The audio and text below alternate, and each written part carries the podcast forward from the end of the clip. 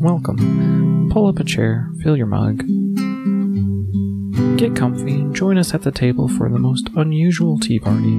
Here's your host and graphologist, Teresa Abram. Welcome to Season 3 of A Most Unusual Tea Party, where we use the letter T to unlock a person's story, giving us an unusual look into the mystery guests who join me at the table.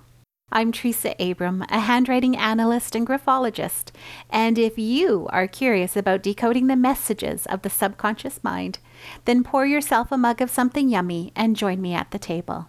This season of the podcast, I don't know my guests before they join me at the table. All I know is their name, what their handwriting looks like, and that my mug is on hand. But before I spill the tea on what I'm drinking, you're going to find out who our mystery guest is at the same time I do, and you're going to find out what their love language is. So without further ado, let's find out who our mystery guest is today.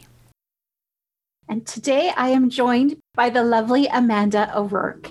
Now, Amanda, I know nothing about you, so I'm really, really curious to know, what is it that you do? Okay, so I'm a coach and a mentor to high-achieving women in business. My niche is all about inner calm, but my big why, if you like, is that I really truly believe everyone deserves to be happy.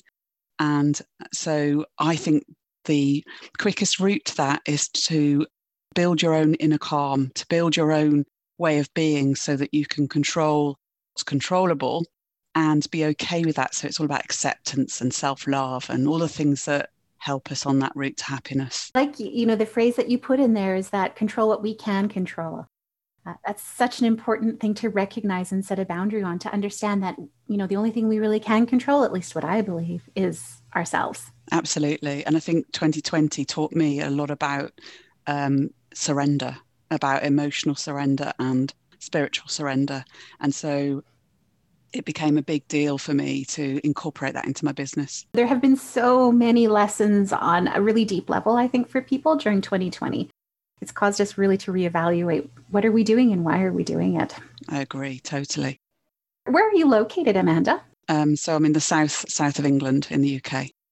Ah, okay, lovely. I know we had quite a big time zone difference when we were setting this up because I'm in Devon, Alberta. I think it's super fascinating that the way that I've got the guests for this season of A Most Unusual Tea Party is they're coming from all over the world. So I'm really delighted to meet you. That's wonderful. It's like you say, it's born almost of the 2020 situation, isn't it? That people are reaching out more and more widely. And I just think it's wonderful the way people connect now so globally. I agree. I think that we're sharing this global pandemic as a unit. We're doing it together. And yet now we're also reaching out to make connections globally and recognizing we're all the same.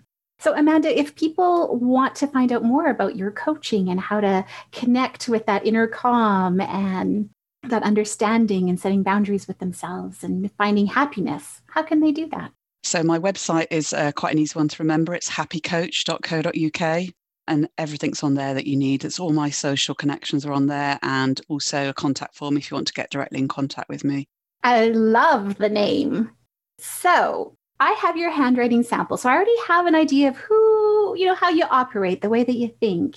So I'm going to put that towards what we've just found out about you. Because when you were talking and I'm looking at your handwriting sample and I'm thinking, yep, Actually, I think most of it was when we were talking before I hit the record button, because we were talking a little bit about how people are going to judge you no matter what, and we can't control that.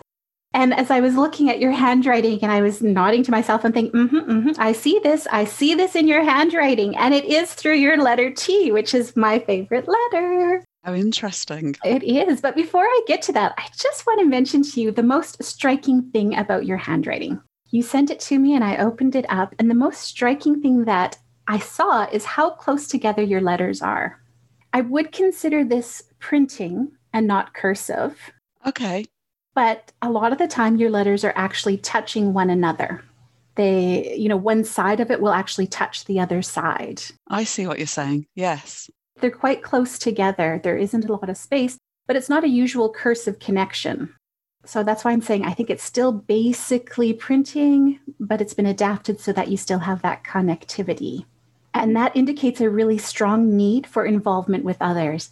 And now that I know that you're a coach, it makes perfect sense. You have a strong need to connect with people. Absolutely. It's also a really big clue into what your primary love language is going to be. And I can tell you, though, even though I'm talking about connection and connectivity, it's not going to be physical touch. Now, I hinted about your letter T and how it talks about that judgment of other people and how we can't control that.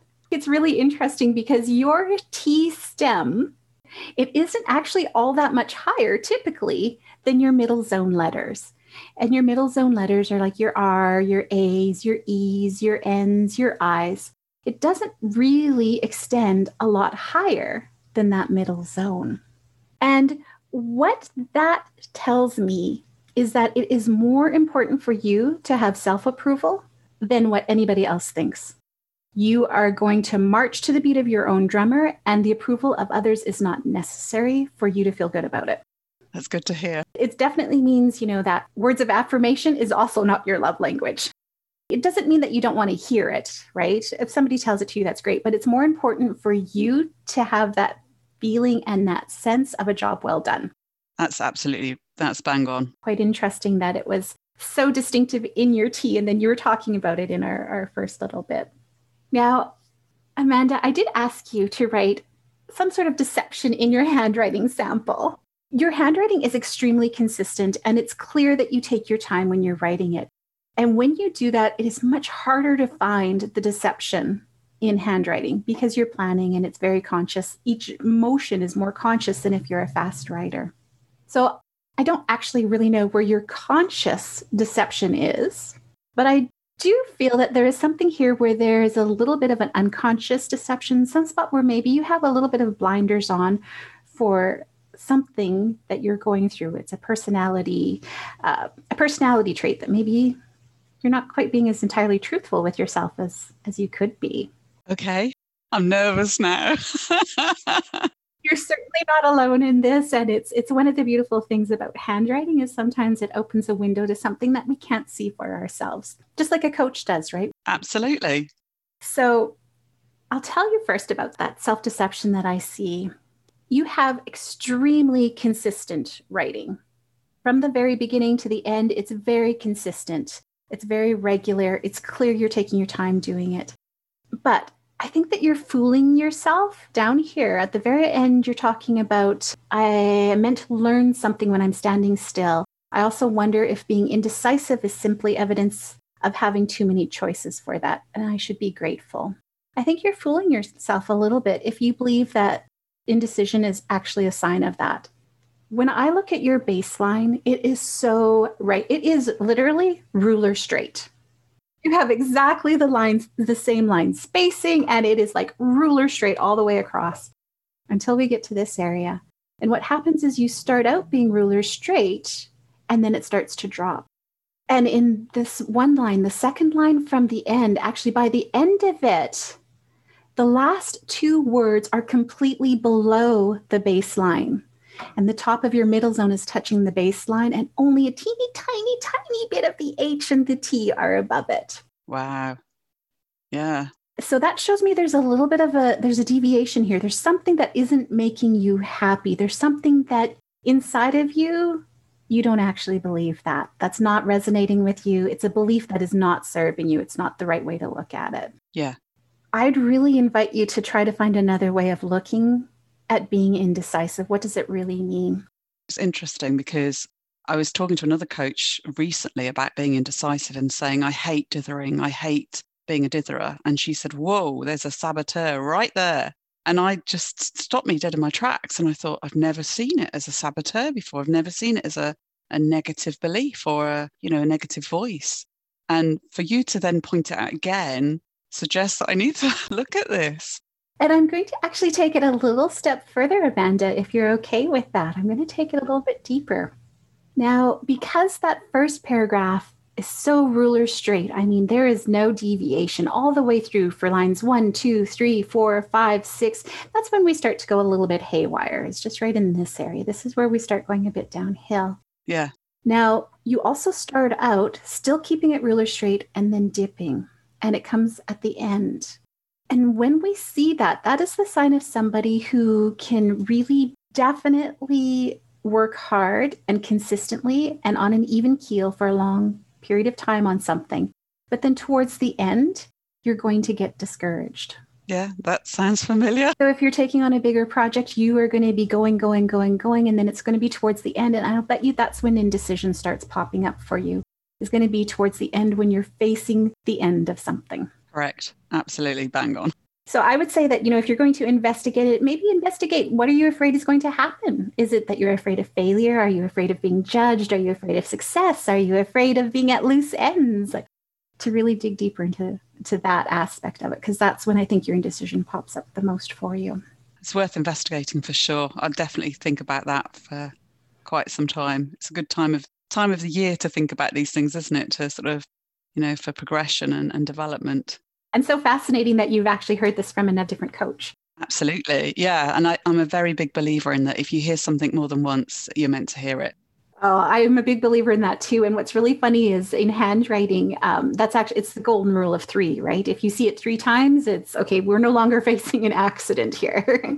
And that's the same with your handwriting. We have three lines in a row that go straight, and then drop. And it's three lines in a row. So that's where it's like, nope, this isn't accidental. This is definitely something to take notice of. When you were talking, I wondered actually as well, is when you said it started to trail off towards the middle, the first part is talking about the positive, what I love. And then the second half is what I don't love. And I just thought, I wonder if that had any impact on what I was writing, the whole kind of negative connotation and whether that dictated. It certainly can when you're talking about the negative, but yours is a very distinctive way to drop it off because it was still ruler straight until about the middle and then drop. If it was simply a matter of the topic itself is making you feel a little bit down and bringing you down and feeling a bit worse, the whole line would have been slanted down. Then I probably would have saw it ruler straight going down, which isn't what we had happening. Okay. But great insight, because you are right on to something right there. It's definitely when you're writing about something that makes you feel better versus something that makes you feel worse, there is a change that will. Good to know. For you, what I found is that as you got into the stuff that you didn't like so much, your T-bar started going a little wild for you. Oh yeah, I see that. Wow. Almost goes across the whole word.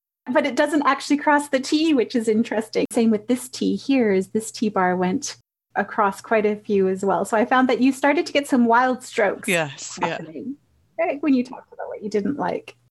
As far as where you were consciously, deliberately trying to deceive me, the only thing that stands out to me is that in this area right here where you say playful, naughty, there's entanglement with the line below. And that's actually a little bit out of character for your writing. Most of your writing is not tangled. That would be the only spot where I'd say maybe there's something there, but I think it's probably more just emotionality where thinking back, you got a little emotional about it. You're in the right ballpark for the conscious like deception. I wonder if the naughty is the word because I feel naughty telling a lie. Yes. And that word isn't a word that I would definitely sort of describe my dog as normally. I, you know, playful, yes, but naughty, you know, it's not. So I wonder whether there was some sort of conscious behavior on my part there that I'm being naughty here, telling you a fib. Yes, absolutely. That's usually what we see is the fact that this is where somebody would be plotting. Because the deception is to do with my dog. She actually wasn't a rescue. She was born on Christmas Eve 2012. And we actually brought her home in the February of 2013. Gotcha. Yeah. It's really odd because that's just me all over as being somebody who I don't want to be found out. so I made it as like embedded and as subtle a lie as I possibly could. So you didn't think badly of me when we did the reveal. I don't think badly of you. And I'm inviting you to do it. So I would never think badly of you. Absolutely. Yeah. I had your permission. Yeah. That is funny, though, that it does show up in the naughty, that goes way down, because it's the only space where it does that entanglement. Intriguing. Well, thank you for sharing that. Thank you for playing along and doing something a little bit naughty. Yeah, no, it's been really, really good and very, very interesting. And I didn't expect to come into the podcast and have some sort of coaching. Now, you are in my season 3, where I'm talking about our love languages.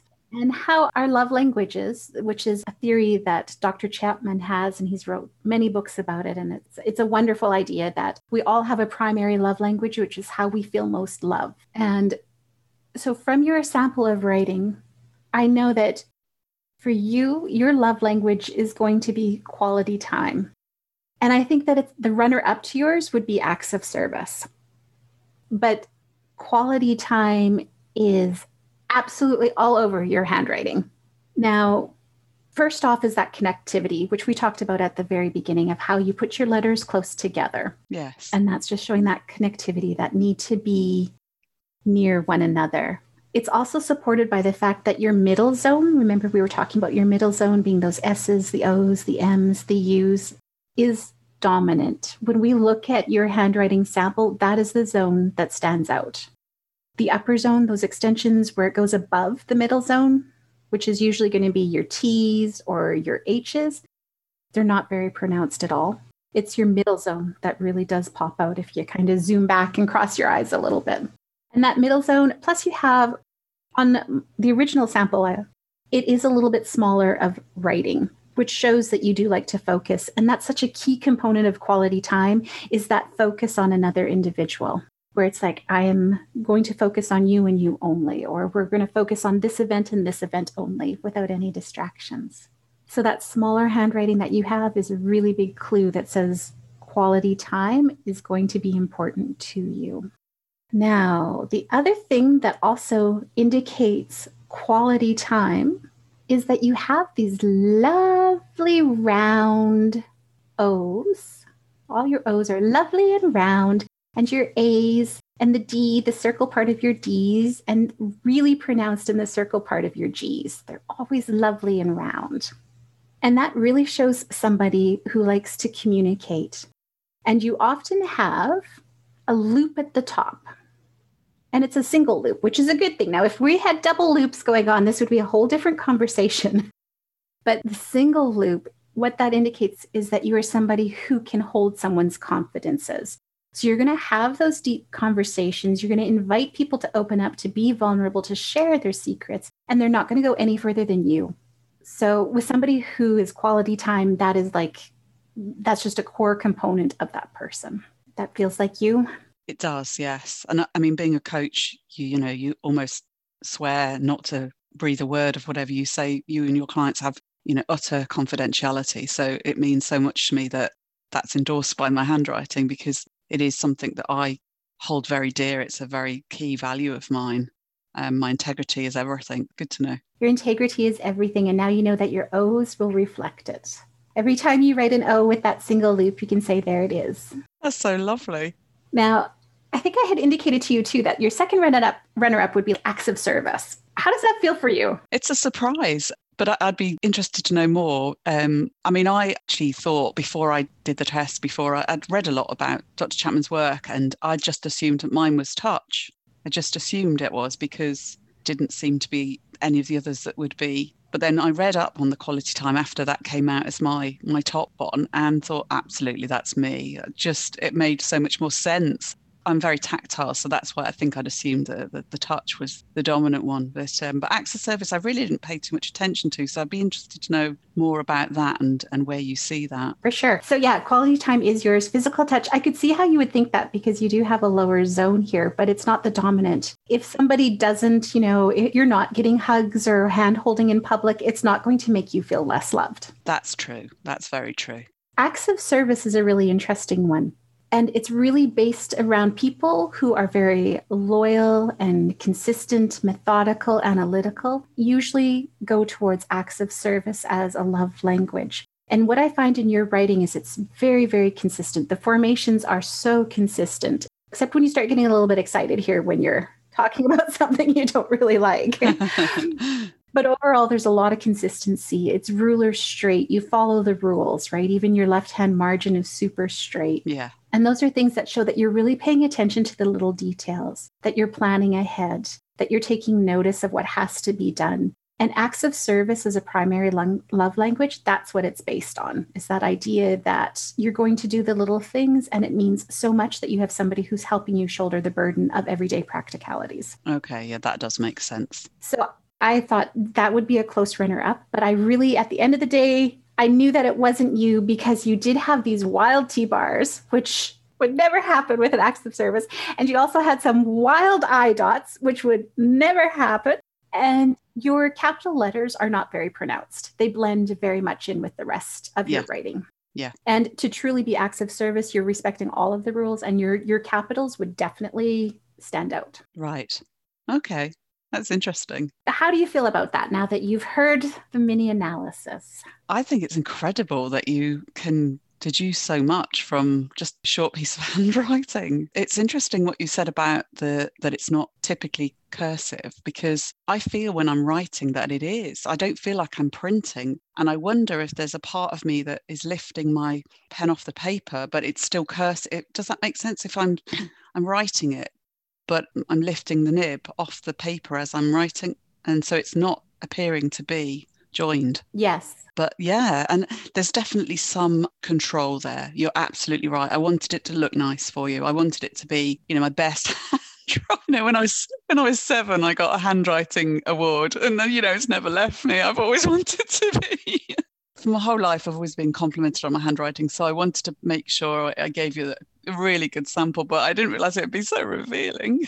And what's really interesting is that you say you feel like you're cursive writing, even though, there's just so many formations where it's not. Yeah. What that tells me, though, is that because you are lifting your pen from paper, like I think this is a really good example right here where we look at the when, where that's such an easy connection to make from the top of the W to the top of the H, especially as there's not a big difference there in height. Your H stems are not very high, but you do stop and you lift your pen and you start again. Yeah. When people are lifting their pen from their pages and stopping, especially in places, like this, where you think you're still writing, it's actually a sign that you're also intuitive. It says you're allowing space for guidance beyond yourself. You're not dictating everything that's going on. Okay, wow. Yeah. So I would also say you probably, when you're coaching, rely on your intuition to get you through it. I do. I never thought you'd get that from my handwriting. Well, thank you for sharing that you were like, you won awards for your handwriting. It was primary school. It's nothing big. I don't think I've ever had an award-winning handwriter on my show. Well, thank you so much for joining me, Amanda. This has really been a delight. It has. And as we wrap up, I know that I'm still kind of morning time here, so I've got a mug full of water with ice to keep me hydrated and going through the day. And do you have a mug of anything on the go right now, Amanda? I have a cup of tea. What kind of tea is it? It's just English PG tip. It's just an ordinary English tea, or it's not English actually, is it? Because it's not made in England, but it's a breakfast tea, if you like. And so tell me, my grandma she was actually born in England, and she never rinsed out her teapot because her mother had always said, who was English, she said, you never rinse out your teapot. The teapot, you let it. It adds to the flavor of the tea to not rinse it out. Do you prescribe to that theory? Well, yeah, I mean, I don't use a teapot anymore. I think it's one of those things where, it's very traditional to use a teapot, but no, it's because we've all got single tea bags, and they're now biodegradable as well. So, I don't use it. But when I was growing up with my grandma, we used to warm the pot first. So you'd put hot water in the pot first and tip that out, then put the bags in, and then, minimum 4 or 5 minutes, and then you'd pour it. And I think you're right, though, that we never sort of washed it up as a matter of course. The teapot never got washed up; it just got rinsed. So there must have been years of old tea in the bottom there somewhere. Right? Exactly. You're rinsing it to get it warm for the next batch, but it's not meant to. We survived. Nobody died from it. All right. Well, thank you so much, Amanda, for joining me today. It's been a pleasure. Thanks so much, Teresa. Well, thank you.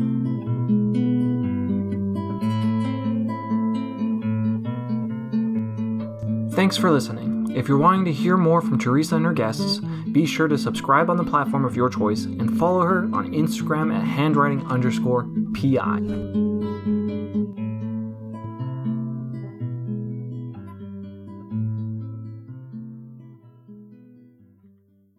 did you know that the best compliment you can give me is a referral to someone else? Please help spread the word about A Most Unusual Tea Party and my guest, and share it with your network or someone who might find it interesting. If you enjoyed the show and want to know more about graphology and what Teresa is doing, be sure to head over to the website at www.handwritingpi.ca/#newsletter and subscribe to Handwriting PI's newsletter. You'll get early notice of future guests on the podcast, you'll see full samples of the handwriting, and get more tips for analyzing handwriting on your own. And if you have it in your heart, leave a tip in the tip jar found at www.handwritingpi.ca. The Tea Party is professionally edited by the amazingly talented Casey Broda. If you would like to contact her or inquire about her services, look for at Casey Broda on Instagram. That's at CASEYBRODA. And finally, if you want to have an audio handwriting analysis done, like you hear here on the show, send us an email at handwritingpi@gmail.com asking for information about our AHA program. Thanks for listening.